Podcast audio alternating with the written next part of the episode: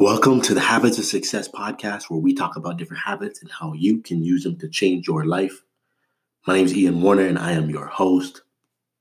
And today we are going to be talking about the connection between what you do and how you see yourself, aka your identity.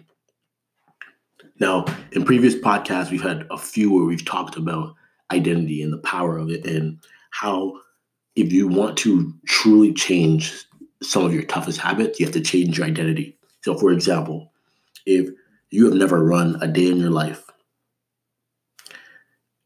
the chances are you tell yourself, I don't, I, am not a runner. Like if someone would ask you, hey, you want to go for a run? You'd be like, no, I'm not a runner. Like, because that's your identity for yourself. But if you're wanting to change that, you're wanting to start working out more, that change isn't going to come until you start seeing yourself as someone who works out or you see yourself as an athlete. And then as that identity shifts, you start doing things to line up with that identity because the two things are always connected. What you do helps to confirm your identity, and then your identity helps to confirm what you should do. So they they just constant feedback loops. So if you want to change your life, it's you have to go back and start changing your daily habits. And to change your daily habits, you have to start by changing what you do, and at the same time, you have to change how you see yourself. Now, you can start this on either end of the spectrum, but the the reality is they both have to happen around the same time because you can say to yourself, "Hey, you know what? I'm a runner. I'm a runner. I'm a runner. I'm a runner." You can tell yourself that, but if your actions don't show that, your actions provide the proof, the proof that your identity is accurate. So if you keep saying to yourself, "Oh, I'm a runner," because I'm a I'm a person who loves working out, and you haven't worked out in ten years, and you haven't started, and your body, your your mind is going to look at your actions, your day to day actions, and say, "No, no, I don't think so," because a runner would be running every day. A runner would be stretching. A runner would be doing these things. A runner would be eating better. A runner would be, and it would just go down the list of things that you should be doing. And, and this this applies for anything. It could apply for you want to be a musician. Well, a musician would play their instrument. A musician would be doing these certain things every single day, right? But then on the the flip side of that, um, if you um, try to just change the action but not the identity, it will feel unauthentic. You won't feel right. So if you uh, have always loved eating out, that's just who you are. You're the, you're the person who eats out every single night. That's what everybody knows you for. That's your identity. And all of a sudden you try to just stop changing that, you're eventually going to revert back to that old behavior. This is why you see so many people snap back on their habits, right? Because the identity never changes with the action. So, yes, the action is like, yep, I'm not eating out, I'm not eating out. But if someone still asks you about it, what would you say? Oh, I love eating out. Oh, I'm the person who just, I just, I just love to do it. That's just who I am, right? And that's because your identity, you still see yourself as someone who eats out all the time, even though your actions trying to change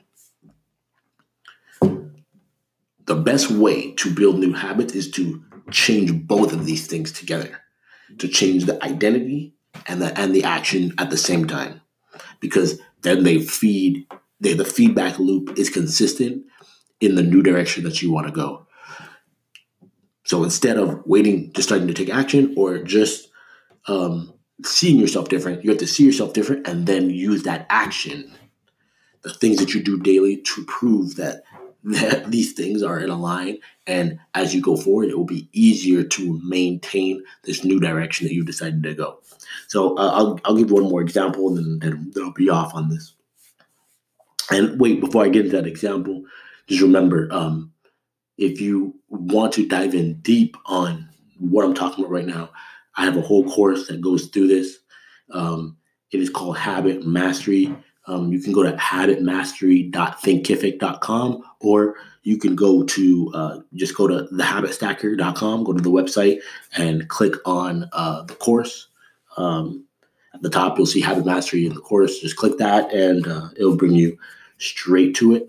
Um, and this run, there's videos I run through this, audios I go through this in depth so that you understand how you can get your habits to look the exact way you want them to so that you can get your life to be the exact way you want it to be.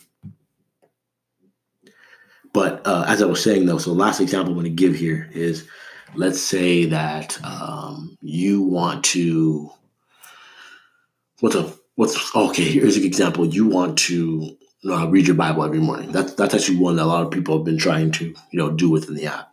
So you want to read your Bible.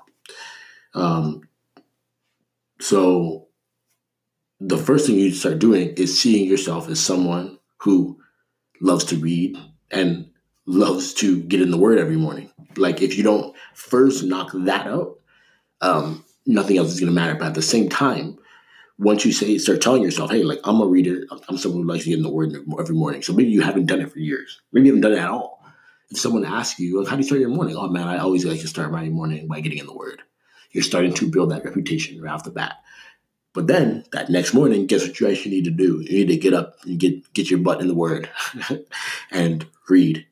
And then the next day you need to do the same thing. The next day you need to do the same thing. And then as you're continuing to confess to yourself and to confess to other people that that's what you do, that's the type of person you are, it just keeps feeding each other and, you, and it, it, solidifies it. It's like uh, um, cement drying, right? Like if if you can lay down cement, but if you keep continuing to keep it wet, and not giving it a chance to dry, then it, will just stay wet. And that's what happens to a lot of habits. They don't set in because that identity is not there. That identity is not shifting to change um, and make it actually solidify and, and, harden itself so that you can stick with it in the long run. So uh, that's that's the goal here. It's like you want to change your action and you want to change um, how you see yourself and how others see you too will eventually change with that. But you want to change those two things.